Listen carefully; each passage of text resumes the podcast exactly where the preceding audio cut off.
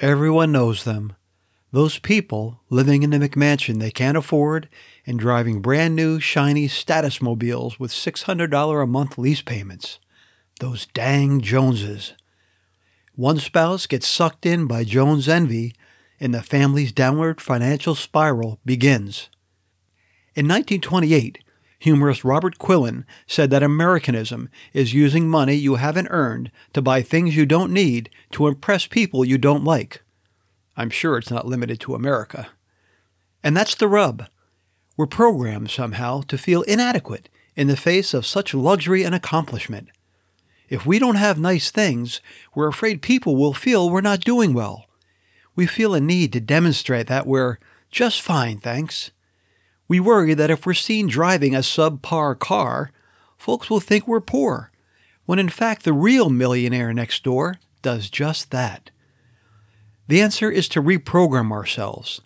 Take a closer look the next time Mr. or Mrs. Jones pulls up next to you at a stoplight. Do they look happy? Notice their white knuckle grip on that patent leather steering wheel. Aren't the folks in those expensive cars the ones who often drive as if they're stressed and angry at the world?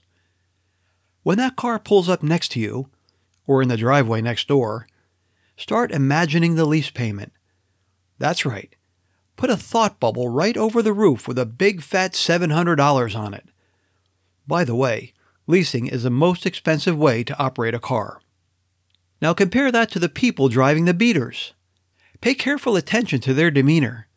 Most are happy and carefree. They don't give a hoot when Junior opens the car door of his mama's new Escalade into theirs. They just smile when Granny rams her shopping cart into them at the grocery store. Their car is paid for and it usually has a name like Bob Mobile. They don't care what the Joneses think of them. Their car gets them from point A to point B just fine. Modern vehicles last forever mechanically, well past when they begin to fade in appearance. The average car payment is going up and up. They're at a level that approach what folks paid each month for a mortgage not too long ago. Isn't that sad? For what? something that depreciates 20% as soon as you drive it off the lot and rapidly thereafter? It's crazy to hear so many people now saying they're underwater on their car loan, meaning they owe more on it than it's worth, and unable to sell it.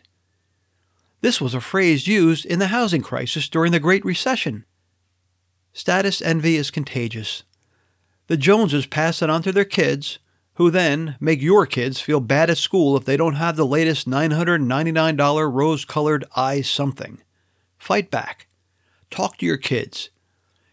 You can't tell them the Joneses are idiots, but you can point out the stupidity of buying things you can't afford with money you don't have to impress people you don't like.